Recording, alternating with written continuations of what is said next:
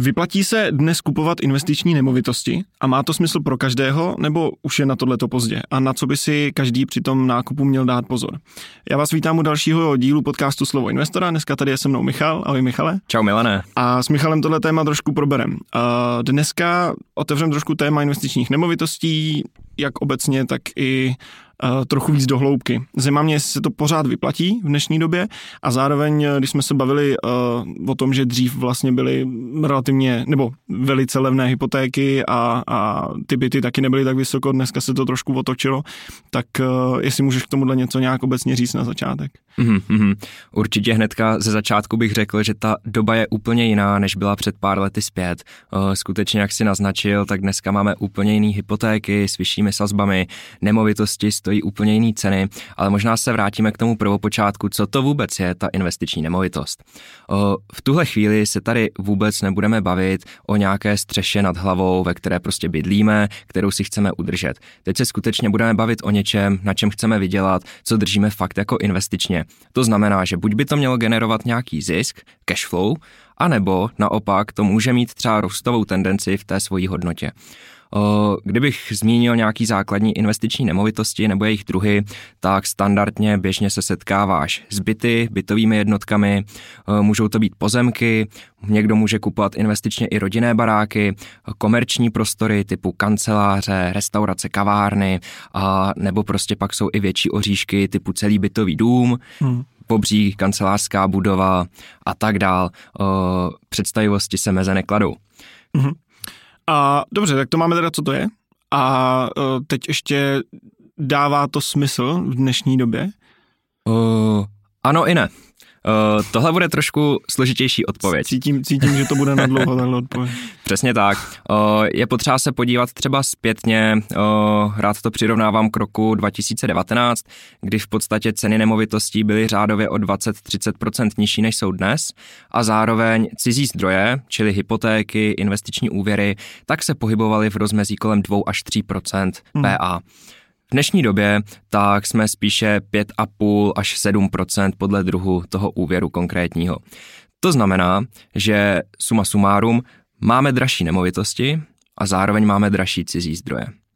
Takže pokud by člověk chtěl například nakoupit tu investiční nemovitost, tak ideálně by ji měl koupit pod nějakou tou tržní cenou, mm-hmm. zkrátka vyjednat si na tom velmi výraznou slevu, o, řádově, aby se dostal na podobný scénář, jako kdybys tu nemovitost koupil v roce 2019, tak bys tu nemovitost měl koupit o 15% levněji, než je průměr na tom trhu.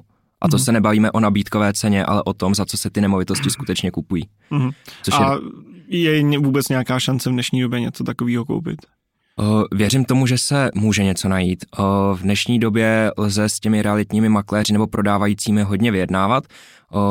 Ten nemovitostní trh relativně stagnuje, nemovitosti přibývají, respektive teď už se možná ta doba trošku láme, kdy už jdou zase na odbyt. Vypozoroval jsem, že teď už ta růstová tendence v tom množství těch mhm. prodávaných bytů a baráků není zas tak velká. Jo, teď myslím, že v celé České republice, když se podíváš třeba na S-Reality, tak se to tam točí kolem 90 tisíc nabídek. Mm-hmm. O, byla i doba, kdy tam těch nabídek bylo zhruba 30 tisíc. Jo, a teďka už jsem nezaznamenal, že by to mělo nějakou tendenci přesáhnout třeba 100 tisíc těch nemovitostí.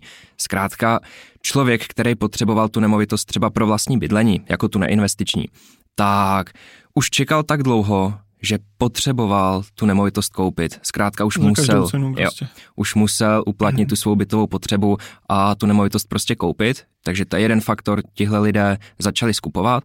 A druhý faktor, o, i investoři, kteří chtěli nakoupit investičně, tak vyčkávali, jak se ta situace vyvrbí. Mm. O, ty ceny těch nemovitostí už lehce i poklesly proti tomu, co tady bylo zhruba před půl rokem.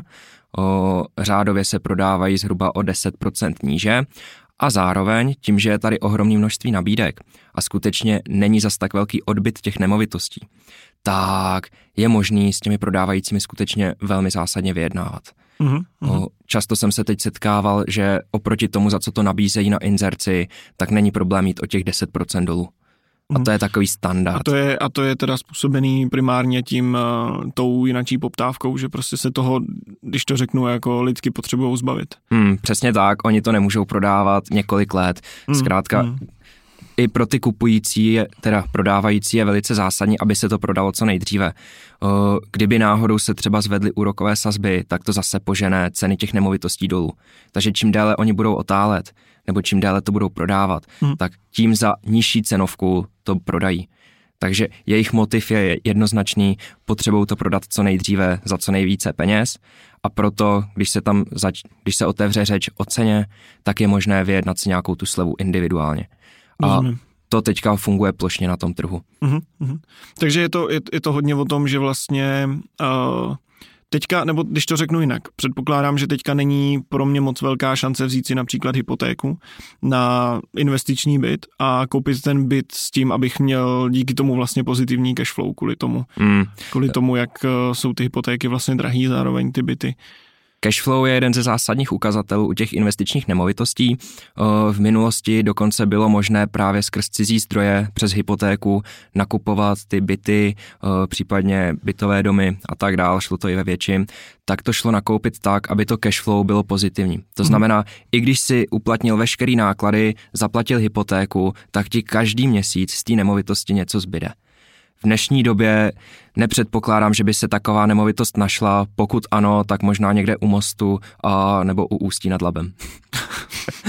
chápu, chápu, víme, že tam, tam ty nemovitosti jsou, jsou trošku jinak, ale eh, když jsme se dostali ke cashflow a ty jsi tady mluvil i o spoustě jiných faktorů, tak eh, co v tomhle ohledu je nejdůležitější si nějakým způsobem hlídat? Myslím, co se týče financí, co se týče různých výpočtů. Mhm. Bavíme mm-hmm. se tady, bavíme se tady o tom, že eh, máme nějaký, platíme hypotéku, máme nějaký nějaký příjmy. Je tam ještě něco dalšího, na co je potřeba si dávat pozor tady? Mm-hmm. Určitě ano.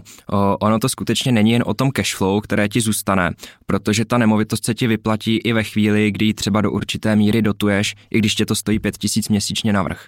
To znamená, že dočasně ti to sníží cashflow, ale dlouhodobě neustále vyděláváš. Mm-hmm. Je to složené ze základních složek. Jednak to cashflow, ale pak tady máme ještě pokud to bereš na hypotéku, tak umoření jistiny, prostě ta hypotéka klesá, takže neustále ti něco ti nájemníci splácí. Pak tady máme růst cen nemovitostí, ačkoliv teď to stagnuje, nebo se tady bavíme o tom, že byly i ty poklesy, tak dlouhodobě nemovitosti rostou zhruba nějakými 5-5,5% ročně. Mm. Jo, to znamená, když pomineme teď ten nenadálý výkyv, tak dlouhodobě těch 5% to generuje z hodnoty nemovitosti. A pak je tady čtvrtý faktor, což je vlastně nějaká ta vyjednaná sleva při koupi, anebo zvýšená prodejní cena, když se ti to podaří, pak až třeba jednou budeš mm. prodávat, mm. prodat za větší částku. Takže to jsou vlastně čtyři věci, které ti můžou na té nemovitosti vydělat. Mm. A je to hrozně velká síla. Jasně, jasně. Já hlavně uh, jsem upřímně nevěděl, že uh, je schopný dneska se člověk dostat až na takovouhle slevu u toho kupování. To si myslím, že hmm. spousta lidí si jako neuvědomuje, že to je, že to je poměrně jako zásadní informace, že, že to není o tom, že uh, vezmu první nabídku, ale, ale hmm. že se trošku budu snažit. Já jsem teď obcházel pár nabídek po Hradci Králové, protože samozřejmě taky mám rád nemovitosti, je to něco hmotného, co reálně se, můžu se toho dotknout, je to moje, mám to zapsaný na katastru, prostě nebavíme se tady o něčem, co je nějaký papír, který kdo ví, kde leží. Mm. O, takže nemovitosti máme rádi, do toho portfolia patří a právě co jsme obcházeli nemovitosti potom Hradci Králové, tak běžně nebyl problém se dostat třeba ze 4,5 milionu na 4,2, 4,1, místama i 4 miliony. A to mm. už jsou fakt mm. razantní slevy. Mm. Rozumím. Chce to využít tu situaci, že, že to prostě nejde, nejde třeba zrovna na odbyt. Hmm. No dobře, tak když už si všechno správně spočítám, a uh, dostanu se k bytu, třeba investičnímu, tak uh, jak se nezaseknout na jednom bytu? Protože tak. spousta lidí, vím, i když se s nimi o tom bavím třeba, tak vlastně naráží na tohle, že řeknou, dobrý, ale já si koupím třeba byt na bydlení mm-hmm. a pak bych chtěl koupit investiční, ale už je to trošku problém, že jo? Mm. Je pravda, že pro řadu lidí, třeba když začínají teprve svůj pracovní život, tak se zaseknou na tom vlastním bydlení, mm. kdy vlastně veškerý příjem dostanou za něj dostanou hypotéku na to vlastní bydlení a v podstatě už jim tam nezbyde žádná mezera na to, aby mohli zafinancovat i investiční nemovitost. Pro řadu lidí by mohlo být mnohem výhodnější si prvně koupit nějakou investiční nemovitost, která už jim generuje zisk, i kdyby jim to dočasně třeba snížilo cash flow, tak po pár letech se můžou dostat třeba na tu nulu a zase si můžou dovolit i to neinvestiční vlastní hmm. bydlení. Hmm. Ale klíčové právě proto, abys mohl těch nemovitostí nakupovat víc, je právě to cash flow. Protože když ti ten byt nebo ta investiční nemovitost generuje ten čistý příjem, tak v tu chvíli vlastně je to uznatelný příjem i pro, te, pro ty banky, aby ti dali zase nějakou další hypotéku. Takže úplně ideální varianta je, když z toho uděláš takový perpetuum mobile, mm-hmm. tak to je ve chvíli, kdy koupíš investiční nemovitost, která ti generuje pozitivní cashflow a vlastně po půl roce, řekněme, ty jsi schopen jít zase do banky a zase požádat o další hypotéku na další nemovitost. A takhle můžeš jet furt dokola, neustále, neustále. A pak tady jsou ještě vlastní zdroje. Mm-hmm. Jo, právě u těch investičních nemovitostí je velmi důležitý, že ty to nemusíš kupovat jenom za vlastní peníze. Ty k tomu můžeš využít ten cizí kapitál, který ti banka ráda poskytne. Jo, od toho jsou tady hypotéky. A ty hypotéky jsou na to velice zajímavým produktem. Protože ve mhm. chvíli, kdy já kupuju nemovitost za 4 miliony, tak mě stačí třeba 800 tisíc vlastního kapitálu a 3 miliony 200 tisíc mě půjčí banka. Mm-hmm. A v tu chvíli, když se bavíme o tom cash flow, o tom výnosu nájemním, o výnosu na zhodnocení toho nemo, té nemovitosti, tak vlastně mě se zhodnocuje těch 800 tisíc, ne 4 miliony. Já do toho vložil 800 tisíc.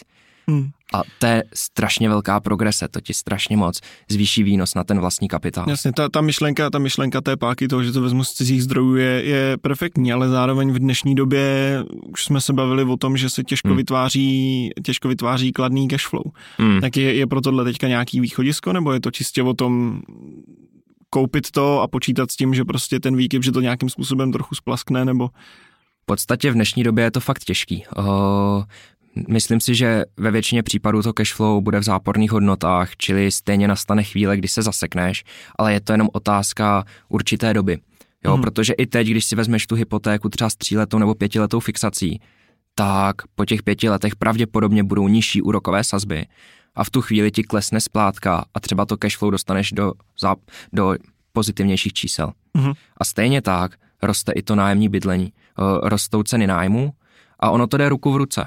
Jo, teď ty nemovitosti jsou dražší, méně lidí si je může dovolit a z toho důvodu více lidí vlastně poptává nájemní bydlení. Takže vlastně Jasně. to mhm. tlačí na to, mhm. aby ty nájmy se zvyšovaly. A postupně, co sledujeme, tak se skutečně zvyšují. Takže, Takže i tohle... ten před, předpoklad tam je, že by se to vlastně mělo, mělo i tak vyplatit. Ta pravděpodobnost, hmm. že to nevyplatí, je dost malá. Existuje i řada investorů, kteří nechtějí kupovat z cizích zdrojů, zkrátka mají strach, leč já vždycky říkám, je to investiční nemovitost, není to střecha nad hlavou. Jo, mhm. pro mě to je jenom něco, co mám někde zapsaný a kdyby náhodou byl pruser, tak to prodám v tu chvíli splatím hypotéku, možná mě to bude stát nějaký původní vlastní cash, který jsem do toho dal, ale svět se nezbořil, prostě je to investice. Jo, takže já se vůbec nebojím to pákovat skrz hypotéky nebo investiční úvěry, ale samozřejmě, kdo se toho bojí nebo je výhradně proti, tak může nakupovat přímo v keši za vlastní peníze. A v tu chvíli se domnívám, že není důvod jako čekat, mm. čekat další propady těch nemovitostí. Mm. Takže pokud někdo výslovně chce koupit investiční nemovitost v keši, tak myslím si, že teď je relativně dobrá doba, neudělá zase tak velkou chybu. Ideálně by si měl domluvit nějakou vyšší slevu na té kupní ceně, ale určitě chybu neudělá. Jo, je, je možné, že v nadcházejících měsících by to koupil o nějaké to procento levněji, ale to už mu stejně zase vydělá ta nemovitost zpátky jasně, na tom jasně. cashflow třeba. Vlastně jsou, jsou ty možnosti vlastně dvě. Jedno, jednoduše buď to vezmu za cash, hmm. kde mám řekněme minimální riziko, protože hmm. tak samozřejmě, že něco málo tam je, nevíme, jak se ten trh pohne, ale to riziko tam de facto skoro není, ale nebo, nebo máme tu možnost, že vezmeme cizí zdroje, tam to hmm. riziko je, ale zase oproti asi tomu, tomu, co na tom vydělám, je, je poměrně malý. No, no. A no. kdybych se ještě vrátil hmm. k tomu perpetu mobile, uh, říkal jsem, že potřebuješ nějaký vlastní zdroje a zbytek na hypotéku. A bavili jsme se před chvílí o tom, že ty nemovitosti dlouhodobě rostou na hodnotě. Mm. Takže si představ situaci, kdy v podstatě ta nemovitost generuje kladné cashflow, aby si mohl dovolit vzít další hypotéku na další byt, ale zároveň třeba nemáš ty vlastní zdroje. A to se dá jednoduše vyřešit. Tím, že ta nemovitost roste na hodnotě, tak řekněme, že má hodnotu 4 miliony a po jednom roce, kdybych dal 5%, tak t- najednou je to 4 miliony 200 tisíc. Po dvou letech 4 miliony 440 tisíc. A najednou tam je dalších 440 tisíc hodnoty nemovitosti, kterou já můžu využít jako zástavní hodnotu. A v podstatě může vzniknout situace, kdy ani nebudeš potřebovat další vlastní zdroje. Hmm. Ty pak můžeš financovat i 100% ceny té nemovitosti, protože vždycky ručíš nějakou další nemovitostí. A v ideálním případě, s tím se taky často setkáme, když někdo má portfolio třeba deseti investičních nemovitostí, tak většinou na každé má nějaké to zástavní mm-hmm. právo, na každou má hypotéku. A ono dokonce lze ty hypotéky sloučit, takzvaně skonsolidovat je do jednoho, nebo třeba do dvou, do tří. A najednou se ti stane, že máš deset nemovitostí, ale zástavní právo třeba jenom na šesti. A najednou máš čtyři máš, nemovitosti, jasně. které můžeš vlastně využít jako vlastní zdroje. Hmm. To je dokonalý perpetuum takže, mobile. Takže jakmile to, jakmile to rozjedeš, tak to sice trošičku odporuje od definici perpetuum mobile, ale, ale de facto je to tak. Jako. I samotný perpetuum Ta. mobile musíš nejdřív rozhejbat a pak už by se mělo ustálit. Uh-huh. Je to, je to pravda, ale uh, teď si nakous jedno téma, na který jsem se chtěl, nebo o kterým jsem se chtěl ještě pobavit. Bavíme se tady o tom koupit byt na bydlení, koupit investiční byt ale eh, bavíme se teďka, řekněme, o většině populace, ale když si vezmeme eh, jinou situaci, mm-hmm. když mám těch peněz opravdu hodně, mm-hmm. nebo eh, jak jsme se bavili minule, prodám firmu, zdědím, chci mít něco hmotného, chci mít nemovitosti, samozřejmě mám to portfolio dostatečně diverzifikovaný, já jsem tam musel to svoje slovíčko dát, ale uh, mám těch peněz víc a nechci, nechci jako kupovat 15 bytů třeba. Mm-hmm. Je nějaká jiná možnost, jako nevím, bytový, bytový domy a takhle, jak, jak tam to funguje? Určitě. Uh, je problém, když to právě nakupuješ třeba v různých lokalitách, tak ideálně potřebuješ někoho, kdo se o to bude hmm. starat. A mnohem hůře se o to stará, když je to rozházený všude po republice. Jo, takže v ideálním případě, když už disponuješ větším kapitálem, měl by se zaměřit třeba na ten celý bytový dům, protože už ten samotný bytový dům, tam můžeš prakticky zaměstnat i svého člověka, který ti to bude spravovat, hmm. prostě bude to správce, bude to údržbář a zároveň ti může dělat celou evidenci. Jo, takže v takovém případě, když koupíš bytový dům, který má 24 jednotek například, tak v tu chvíli máš to v jedné lokalitě, jednoduchý na zprávu, řešíš to jako celek, jako celý barák. Jo, určitě pak v těchto větších částkách bych se vyvaroval nákupu nějakých menších jednotek všude rozházených a zároveň ten bytový dům nakoupíš třeba mnohem výhodněji, když to vezmeš jako celek. Pravděpodobně se budeme bavit spíše o novostavbách. Málo kdy se setká, že by se prodával na sekundárním trhu ten bytový dům jako třeba 20 let starý. O, mysl, možná se sem tam něco objeví, ale málo kdy se toho zbavují. A v tu chvíli je to samozřejmě velká výhoda. Kdybys nechtěl rezidenční bydlení, nechtěl pronajímat hmm. byty, tak v tu chvíli musíš šáhnout po nějakých komerčních prostorech. Takže v první řadě může to být nějaký činžovní dům, o, většinou to bývá tak, že v přízemí je nějaká restaurace, kavárna a pak následuje třeba šest bytových hmm. jednotek. Hmm. O, to ve výsledku není zas tak velká cenovka proti třeba 24 bytovýmu bytovýmu domu. Jasně, jasně. Tam se můžeme bavit řádově třeba o 20-30 milionech, v nějakých hmm. významnějších lokalitách samozřejmě víc, ale nebudeme se bavit o stovkách milionů. Hmm. Pak tady máme komerční prostory jako takový, to znamená nějaké administrativní budovy o, nebo výrobny, haly. Tam je to něco složitější. O, v České republice o, tyhle nemovitosti, ty větší komerční budovy a tak, tak jsou, řekněme, že je to taková trošku větší bublina. O, ono totiž, jak jsme se bavili na začátku, tak roste ti hodnota nemovitosti. To jsme hmm. říkali. A v podstatě tu nemovitost vždycky odhaduje nějaký odhadce. A ono to funguje na srovnávací metodě, to znamená, ten odhadce se podívá, kdy se jaká nemovitost prodala, vybere ty podobný a vlastně zjistí, no teď se prodalo tady pět nemovitostí za tuhle cenu, takže ta cena bude velmi podobná. U těch komerčních nemovitostí je to těžší, protože když děláš odhad, třeba stadionu, hmm. stadionu v krajském městě, tak těch stadionů se moc často neprodá. To porovnání trošku horší. Přesně tak, tam se strašně těžko odhaduje, jaká je vlastně ta cena toho majetku. Jo, a to, o tom si budeme povídat třeba příště, tak na tom hodě, hodně jedou fondy, které neustále přeceňují tyhle nemovitosti a právě vzniká z toho taková bublina, která jednou splaskne. Mm-hmm. Ale když se vrátím zpět k tématu, tak kdybys chtěl koupit například tu administrativní budovu, tak jednak je hrozně těžké určit, jaká je ta její skutečná cena. Pravděpodobně, když to někdo bude prodávat, bude to totálně přestřelený. O, můžeš vycházet z nějakého nájmu, Hmm. Ideálně si spočítat právě, jaký je ten nájemní výnos, vytvořit si na tu nájemní výnosovou křivku a z toho už můžeš plus minus odhadnout, jestli chceš návratnost 15-20 let, s tím hmm. už se dá trošku pracovat. Jo, ale další věc je, že ty administrativní budovy a komerční prostory uh, nejsou tak stabilním trhem jako to rezidenční bydlení. Hmm. Tam zkrátka mají to nakoupené zahraniční investoři a třeba v dnešní době, když to ty nemovitosti vlastní zahraničí a najednou rostou úrokové sazby, což se reálně teďka stalo, mm. Tak vlastně pro ně může být zajímavější ty administrativní budovy prodat a dát si to do mnohem bezpečnějších nástrojů třeba peněžního trhu, protože vlastně na tom vydělají stejně a prakticky bez rizika. Mm. Takže teď byla ta situace taková, že ty komerční budovy, komerční prostory se zahybaly cenou a to z toho důvodu, že vlastně těžko se prodávají. Takže tam jsou mnohem větší odchylky v tom, za kolik se to reálně prodá. Jasně. Takže je to vlastně ta premisa toho, že pokud koupím bytový dům, tak ten byt na bydlení se prodá pravděpodobně hmm. mnohem, nebo pronajme pravděpodobně mnohem, mnohem uh, s nás. Hmm. Vlastně teoreticky, když vyloženě to nepůjde, tak snížím trochu cenu a ono to půjde, když to u těch kanceláří tam jako nemusí nikdo tu kancelář zrovna jako chtít. Je, je to mnohem stabilnější. Mýho, je to mnohem stabilnější u toho rezidenčního bydlení, pokud ten byt klesne na hodnotě o 10, možná i 30% tak jako je to významný skok, ale není to nic, hmm. co by ti vyžehlil čas. Hmm. Ale když ti ta obrovská komerční budova, která stojí stovky milionů, tak v podstatě ty se domníváš, že ji prodáš za miliardu, ale reálně ji můžeš prodat třeba za 400-300 milionů. A to už jsou sakra velký skoky. Hmm. To už, to už je znát, no, to je pravda. Jo, a v tuhle chvíli, pokud fakt nejsi zkušený investor, který by diverzifikoval dostatečně, aby si mohl dovolit i tyhle komerční budovy, hmm. tak já bych se do toho vůbec nehrnul.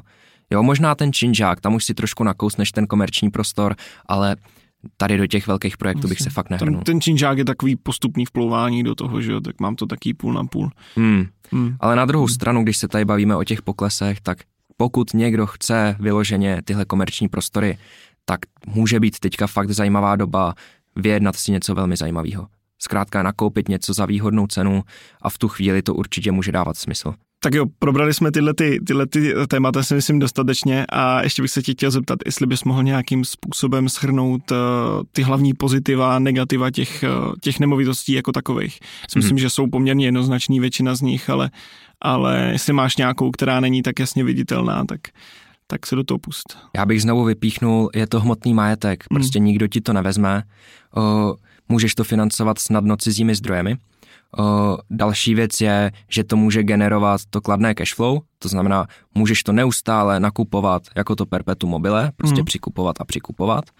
A co bych asi zmínil dál, nevím, teď mě nic pořádně nenapadá, prostě my máme ty investiční nemovitosti rádi. Hmm. A tak jen, jenom pro mě, že tě přerušu, tohle to byly ty, ty hlavně pozitiva, jsou tam nějaký vyložení, nebo vlastně říkal jsem mluvil o likviditě, ale je tam něco, něco, něco, co by způsobilo, že bych se já mohl říct, tyjo, tak nemovitosti vyloženě nejsou pro mě.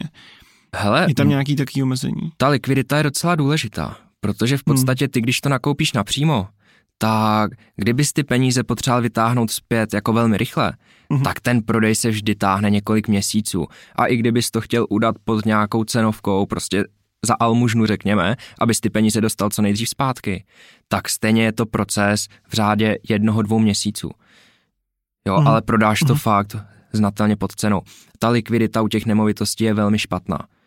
Jo, to znamená, neměl by to být jediný kapitál, který tam ukládáš a zároveň hmm může se i stát, pokud to pákuješ těma, těmi cizími zdrojemi, tak ta banka ti v podstatě ručí třeba do 80% hodnoty nemovitosti. Mm-hmm. Co se stane ve chvíli, kdy ta nemovitost spadne na ceně o 30%? Najednou ta hodnota je nižší než výše úvěru a ta banka může zakročit. Hmm. Ta banka ti hmm. reálně může poslat dopis, že přecenila tvou nemovitost a chce, abys tady umořil část té hypotéky, aby to bylo hmm. zase na 80%. Hmm. To se reálně může stát. Zatím se to nestalo, ne v dnešní době, ale teoreticky by mohlo. Hmm. Jo, banky spíše k tomu přistupovaly tak, že očekávali, že ten trh se ochladí, takže už ty samotné odhady lehce podstřelovala. Hmm. Zkrátka člověk hmm. nakupoval za 4 miliony, banka řekla, má to hodnotu 3,7 je to naprosto pochopitelný krok z pohledu banky, protože ona taky potřebuje být v bezpečí. Hmm. No to je zajímavá informace, protože já si myslím, že spousta lidí to bere tak, že vlastně mám to nějakým způsobem daný, tu hypotéku a nikdo mi na to nemůže šáhnout. Hmm. Sice ta pravděpodobnost, jak říkáš, není velká, ale dobrý vědět, že ta možnost tam je, že se to jako reálně stát teoreticky může. Hmm. Hmm. Hmm. Tam zkrátka, kdybys jo výslovně chtěl investovat do těch nemovitostí a hmm. nedisponoval tím kapitálem, abys ho dostatečně diverzifikoval, tak můžeš zvolit například fond, nebo na to existují takzvané rejty, ale o tom si zase budeme povídat hmm. příště. Hmm. Já jsem rád, že jsi nakousl, nakousl ty fondy, protože uh, mám oslý můstek na, na další podcast, který budeme vydávat, takže se určitě koukejte na další, na další podcast, protože tam budeme nemovitosti probírat ještě trošku z jiného soudku. A máš něco, máš něco, Michale, k tomuhle tématu, co třeba, co by tě ještě napadlo, co bys k tomu chtěl říct? Hlavně by člověk vždycky měl přemýšlet, měl by si to spočítat, než udělá nějaký unáhlený krok, hmm. tak raději dvakrát měř, jednou řeš. Jasně, jasně. Nebo si najdi někoho, kdo to změří za tebe. A, a nebo samozřejmě můžeš i tak. Dobře, tak jo, tak eh, já ti děkuju, děkuju ti za uh, tenhle ten pokec a vám děkuju, že jste tohleto dokoukali nebo doposlouchali. Eh, pokud by vás zajímalo víc, tak se určitě podívejte na vision.cz nebo na sociálních sítích, najdete nás úplně všude. A uh, tobě děkuju, Michale, ještě jednou a měj se krásně. Taky se měj hezky. A vy taky u dalšího podcastu. Naschledanou.